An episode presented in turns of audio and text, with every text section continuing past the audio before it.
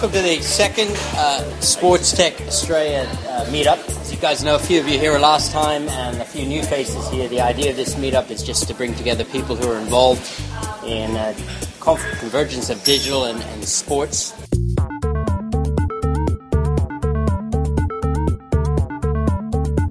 So the next speaker is uh, Sean Smith from Wine Market and uh, Fat Paddler. Uh, has got a lot of experience in creating and managing communities, I guess it's fair to say, and also uh, commerce online. So it'll be interesting to hear Sean's story.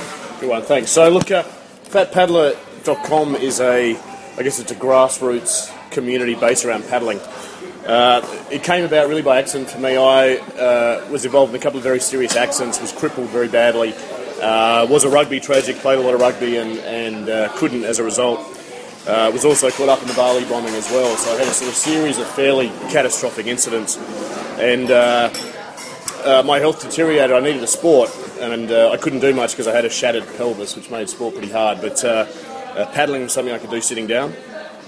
I set a challenge, which was to do a 111 kilometre ultra marathon, very difficult event, which raises money for charity and uh, I built a blog essentially to try and convince my family and friends to to uh, uh, uh, donate to the charity and to follow my, my journey. And I started writing the journey, which very quickly got a global following, something which I didn't expect. from that, and it's uh, it's about four years old now. Um, the site, uh, in what is a fairly niche sport, being uh, kayaking, has developed a very solid following globally. probably biggest in the US, big in Great Britain, Canada, New Zealand and, and now uh, through Europe as well. Uh, quite a bit bigger than Australia, which is quite ironic. But um, you know, essentially, we've now created this entity which is not commercial. Uh, it is. Uh, it has really three aspects to it. The first is that uh, it's a it's a sort of inspiration slash exploration uh, content site, which is designed to get people outdoors. People that are not super athletes, people that either have injuries or are just normal everyday people to say get outside and exercise. Uh, secondly, it's a fundraiser. We've raised uh, I don't know something in excess of about hundred thousand dollars in the last couple of years for charity. Um, and thirdly, it's about fun. And you know, a big part of what we do is about fun. Uh, I have created a team. We now have a, a team uh, which is predominantly Australia based, but we have uh, paddlers in Canada as well, and, and that's sort of growing globally, who produce content around the world in the sport of paddling. Very much grassroots, but what we've what we've moved to over the last couple of years is, I guess, extreme sport, uh, really by accident. And uh, to give you some example of the type of content we produce, um, we have sort of two main types of paddling that we get involved in. One is surf ski paddling.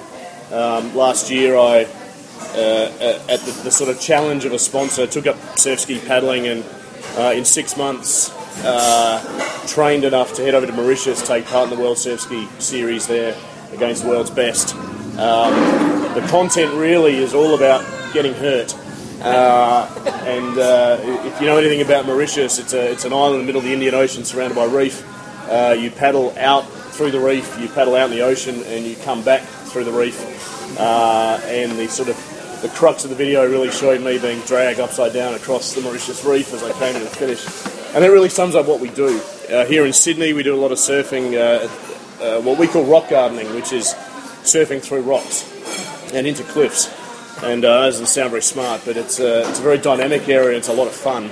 Um, and uh, most of our videos really sort of culminate in us being smashed into rocks and, and that sort of thing. So um, we do produce a lot of video content. Um, that being said, because we're not commercial, uh, some of our content, particularly music, is uh, not paid for, and so YouTube is sort of out of the question for us in terms of uh, displaying that content, which is unfortunate because as a search engine, uh, it's an excellent content search engine. And uh, you know, my background last over the last decade, I've been either a, a, a, developer or a marketer, and definitely in sort of e-commerce and the digital space. And uh, and I see enormous value from YouTube. I still get a, a lot of traffic from YouTube because all of my early content, which was more about travel, uh, was on YouTube. Uh, it wasn't set to music, so um, it was safe. But uh, you know, we, we, did things like we'd, we'd uh, take folding kayaks into the wilderness of Alaska and paddle through Alaska and, and places like Fiji and, and the cliffs of LA or Chicago River at night and stuff like that, which was very, very popular on YouTube. Um, the itself was built through social media. Uh, we really concentrated on the actual brand development happened through social media because I was doing it without money. Um, I crowdsourced almost everything. Um, the logo design was a competition on uh, on Twitter, effectively, where designers all over the world pitched in uh, to win a T-shirt with the logo on it. Um, the result of the what's that? How many entries did you get? Uh, a couple of hundred. Yeah, and this is going back to 2009, so it's quite early. Um, the activity on Twitter landed me a book deal. Um, so the publisher come to me uh, and signed me up before I'd even written the book to write a book. Um, I got a lot of national press out of it, which has been growing, a lot of international press as well. And and my approach with social has, has sort of been this: be everywhere people are, and interact in the way they use that medium for. Uh, and that can be challenging, and certainly I've made a lot of mistakes. And uh, uh, it's been great for my professional life because I've had this fat paddler entity which I can test and try things, and uh, I would say probably 70 to 80 percent of the time fail. Um, I've tried, uh, you know, social advertising with various degrees of success. Some of it very successful, most of it not. Um, we've built a great community on Facebook. Facebook is enormous for us in terms of community building. Twitter is a great way to disseminate content for us. Uh, Instagram and Pinterest uh, have been fantastic for photographic content, of, we, of, which we supply amazing photographic content because we're on the water and often at sunrise, and, and we have you know pretty spectacular content. So. Uh, the biggest challenge for, for me has been not commercialising it actually. My wife, who is also a, a digital person, works in startups, uh, has been on my back for years to actually make money out of it uh, so she can stop working sensibly, um, which I have resisted uh, not to say I will forever, but uh, I have resisted because I really felt that there's so much more to what we can do with it, and I, I want to make it the best it can be before we think about going down the commercial route. Um, in terms of video, video is what we love to create. You know, we really started before the advent of the pod, uh, you know, the point of view cameras. Um, I lose a point of view camera about every six weeks is probably the rate. Um, I normally have three um, on my boat or on our boats at any given time. Uh, we have one guy has six on his boat, um, but we do lose them quite regularly because we are smashing into rocks and things like that. And uh, we're kind of experimenting now in, in how to how to make use of drones. Uh, sort of camera-mounted drones, which is um, quite challenging when you're paddling a surf ski on a three-metre wave through rocks and trying to control a drone which only has a 10-15 minute battery span and not plunge it into the ocean and lose it forever, which is quite expensive for a seven or eight hundred dollar vehicle. So um, you know, I'm very interested in, in, what's happening with YouTube. The the extreme sports um, uh, on there is just brilliant, and uh, and I love it. Uh, I just can't get away with putting music on it, uh, which which sort of is a struggle at the grassroots level. It's probably different at the high level, but certainly at the grassroots level, uh, I don't have the budget for, for sort of paid music, which is a bit of a challenge. Excellent. Thanks, mate. Any questions, Sean? So how do you how do you um, how do you fund all this? Yeah, right. Crowd, there you go. Crowdsourcing, but yeah, it's it's actually yeah. Well, it's not funded. Um, although all of my equipment now is kind of self-funding, so I have sponsors practically everything, um, except cameras, unfortunately. So I, I don't know if anyone knows anyone. Yeah, yeah, it's funny. Well, I've been through Sony, Contour, GoPro. I mean, uh, uh, Lumix and Panasonic. GoPro, no? GoPro is awesome. I, I, they don't do a great deal of supply here in Australia. I do know that the PR guy that's worked on and off for them, and uh, they do a lot in the US. They do a lot with uh, particularly whitewater and, and stuff like that, but um, Red Bull, but less so. Well, Red Bull only get involved with content they own. So uh, I have approached Red Bull, um, who were kind of like, well, we'll just take your concept and own it. So uh, I might slowly back away from Red Bull, but. Uh, um, I probably would have done it, you know, just for Red Bull itself. We do drink a bit, but um, yeah, I mean, you know, the biggest expense for me is boats and travel and my boats are always paid for, my travel's always paid for uh, by sponsors. So um, a lot of what, like Mauritius, for example, that was paid for by the travel agent who was trying to build um, some PR and, and, social activity around it. And he said, what we do is we send athletes, and athletes are brilliant for content, but they're shithouse marketers. They just simply cannot market and they said, You're a shithouse athlete, but you're really good at marketing. So why don't you go across and try it? And, and, you know, the concept there was actually not even to compete. I was just going to go and write about it and photograph it and that sort of thing. And I thought, well, since I'm there, it'll be a better story if I, you know, I was 135 kilos I couldn't even sit on a surf ski six months before the race. So I lost 25 kilos in the first three months. I had professional training. I got a friend on board. We set up this competition where for six months we raced in events in Sydney, competing against each other to build this big global following before we even got to Mauritius. So by the time we got to Mauritius, the bulk of the content editorial stories all came about us. So it'd be like, you know, uh, uh, Dawid Mocke, who is the world's number one world champion, would get the first paragraph, and we'd get the next three below that about these sort of fat ordinary blokes from Australia who, what, you know, what are they doing here? And so that's, um, yeah, it's been great. And the travel agent was extremely happy, and, and it's, you know, the next two years basically booked out the back of it. So.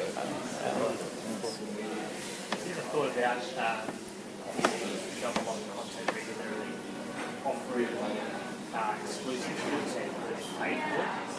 But consider offering a little bit of that content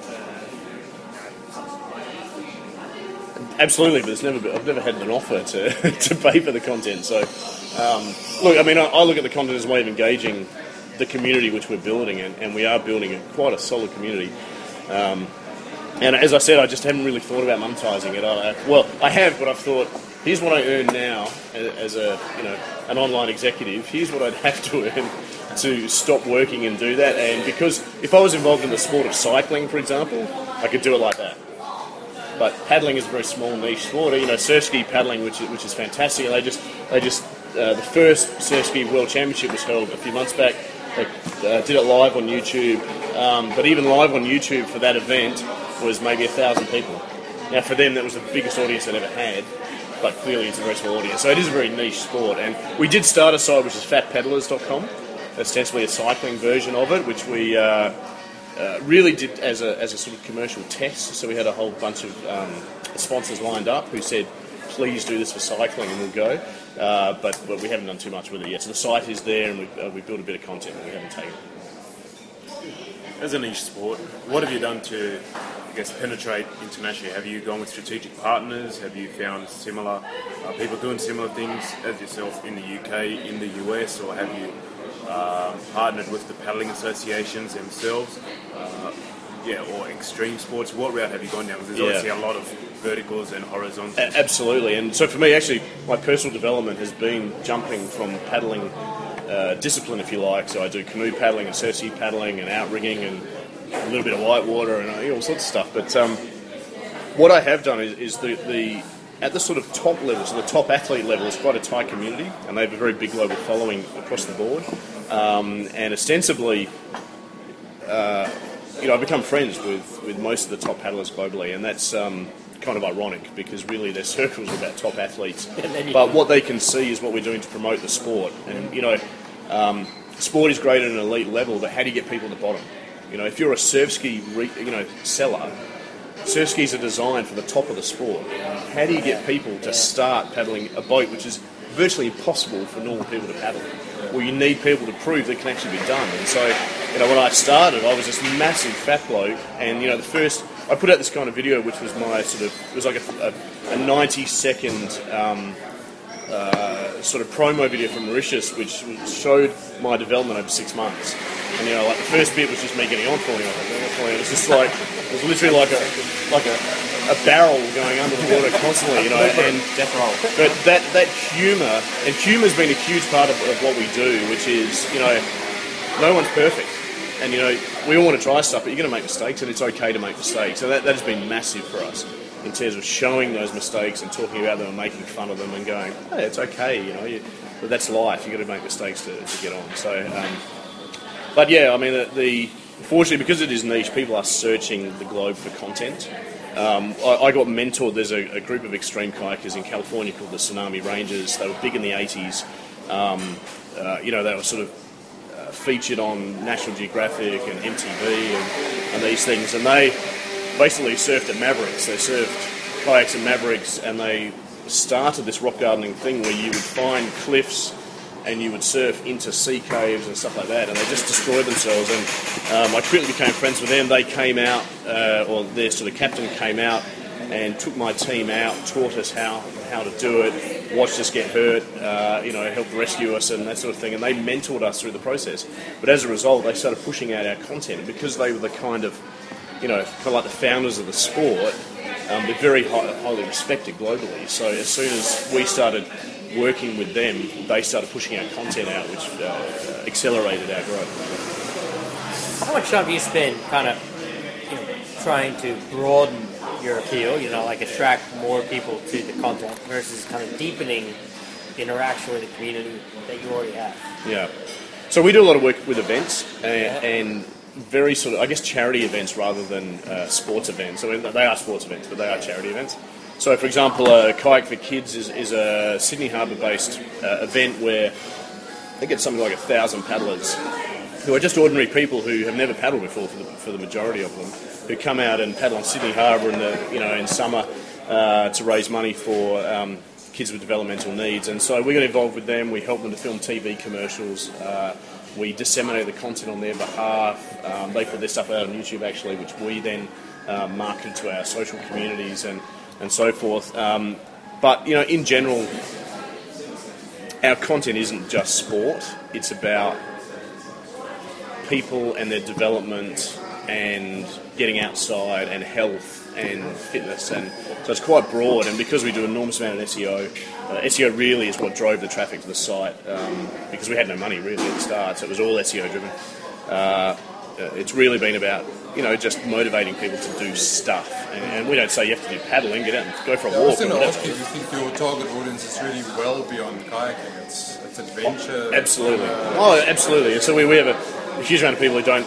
who've never paddled no, follow us as might well. never paddle, but they might still follow you. Absolutely, absolutely. And certainly the book helped for that too. So you know, the, the book for me was largely a failure. Like it came out, and uh, uh, there's a whole sort of half-hour story on that. But effectively, I had a, a small independent publisher who distributed through HarperCollins, which is the biggest in the world. And HarperCollins wouldn't market the book because I wasn't their author, and my publisher couldn't market the book because they weren't the distributor. And I kind of sat in this no man's land. And so I said, all right, well, I'll market it, but the only way I can market it is not in store. It wasn't every store in Australia and New Zealand, which was good. Um, but I said, the only thing I can market is the ebook. And they didn't put out an ebook for a year. So all of the demand we created at the start kind of dissipated and was gone by the time the ebooks came out. But now it's starting to build. So once they got into Amazon and, and you know Kobo and, I- and iTunes and so forth, um, that is starting to grow, and it's sort of been slow. Uh, and certainly, I, I kind of written it off in the first year, um, but now it's starting to accelerate quite quickly. And this book is really, it's probably more targeted at rugby players than it is anyone else. It's you know, it's been endorsed by um, Al Baxter, who who read it. There's a lot of rugby in this book because it goes through this sort of journey of of really rugby and then catastrophe and then sort of paddling as a sort of redemption part. But uh, yeah. Sean, it's such an inspiring story. Yeah. That's a Great story. Um, is there? Do you think there's like a, a, sto- a script in that book? A movie? And who would play you? I'd probably Danny DeVito. I'd like to say Eric Bana, but I don't think that's going to happen. Um, I- look, I don't know. You know, I hadn't even thought about the book. What happened is, what happened with the book is there was a double-page story written in Sydney Morning Herald about my story, and um, uh, it's a lot, I won't go through how, but it came about, and um, you know, the publisher came to me and said, "Have you thought about writing a book?" I said, "Well, I'm, everyone aspires to write a book at some point, and so yes, but no." And then they said, "Great, we need it in four weeks' time." And I was like, "Well, I had a job, you know." and they said, "We'll just take a month off work." I'm like, "No, no, it's not gonna Yeah. happen." It took me, it took me, I think, I think it did five months. Uh, but I wasn't actually that happy, to be honest, because it was absolutely rushed. And they, they kept I saying, think "Why?" anyone who writes books ever. Well, that, that is true. That is true. But they stopped me from editing. So I was editing on the fly. I'd write for a week, edit for a week, and they were like, "No more editing. We're going to do that." And then, so there are parts of the book which I wrote and edited, which I love, and then there are parts which they edited, and I went, "That's terrible." So you know, it wasn't the best process. And when I write the next one, which I've just started, um, I won't go through a publisher. I'll publish it independently and uh, and take a bit more time to make sure the content is right. But yeah, I, I, there's you know when you look at it, I mean, it's kind of it's it's accident, Bali bombing, catastrophic accident. You know, it's, it's very very bad. And then there's this kind of you know discovery of the outdoors, and then there's this adventure in Alaska, which was really quite astounding in terms of what happened there, and uh, and then finishes with this enormous ultra marathon, which was which was Yeah. horrific. and, you know, Yeah, you're creating a market for your yeah, yeah, well, it's you know, Is it- another question I had was um, recently isn't uh, stand-up paddles like a big, It's big massive. trend, right? Yeah, it's absolutely massive, and um, it's massive because chicks in bikinis do it. Well, absolutely, and, uh, you, you don't want to see me, you know, in, in, in budgie smuggler standing on a sup. But uh, yeah, it, it is a huge sport, but it's we don't know how to react to it. In the in the, um, it's not something I'm particularly interested. in. It's probably the one for paddling I'm not interested because it's not really paddling. It's more, it's kind of surfing, you know. And uh, and don't get me wrong, I love to surf, but I surf boats. Um, because of my injuries, sitting down is not easy for me. But uh, it is massively growing. There's some, there's a great clip on YouTube which has um, a sub manufacturer. You know, it was a sup manufacturer launched their, or maybe it was a bikini. Anyway, they launched their product by having they had hundred supermodels in sups going down a channel in uh, Venice or something like that, and, and it was just and, and it was kind of you know it was kind of crowdsourced. So they, they just did it and just people wanted out going, what the hell is this? Yeah, You know, it yeah. was just stunners and stuff like that. So clearly that has a, a bigger marketing pool than fat blokes and I'd kayaks. also love to talk to you about the whole do videos with music on them because there are ways to um, not claim the audio, and we should talk about that. Yeah, well, I, you know, here's the thing, right? You know, I use Vimeo for most of our content because it doesn't it doesn't uh, discriminate from the music point of view. But I don't get any traffic from Vimeo. I get a heap of traffic from YouTube, and I stopped using YouTube in 2010, I think. But the stuff I have there drives a heap of traffic, where Vimeo drives nothing. So, you know, clearly, uh, and as a digital marketer and as a SEO guy, um, I know exactly, uh, the, you know, the capability and the potential there. Um, I have just felt that look, I can't afford. I am a blogger essentially, and not a commercial one, so I just had no way of funding paid content. But I'd love to talk to you about. it.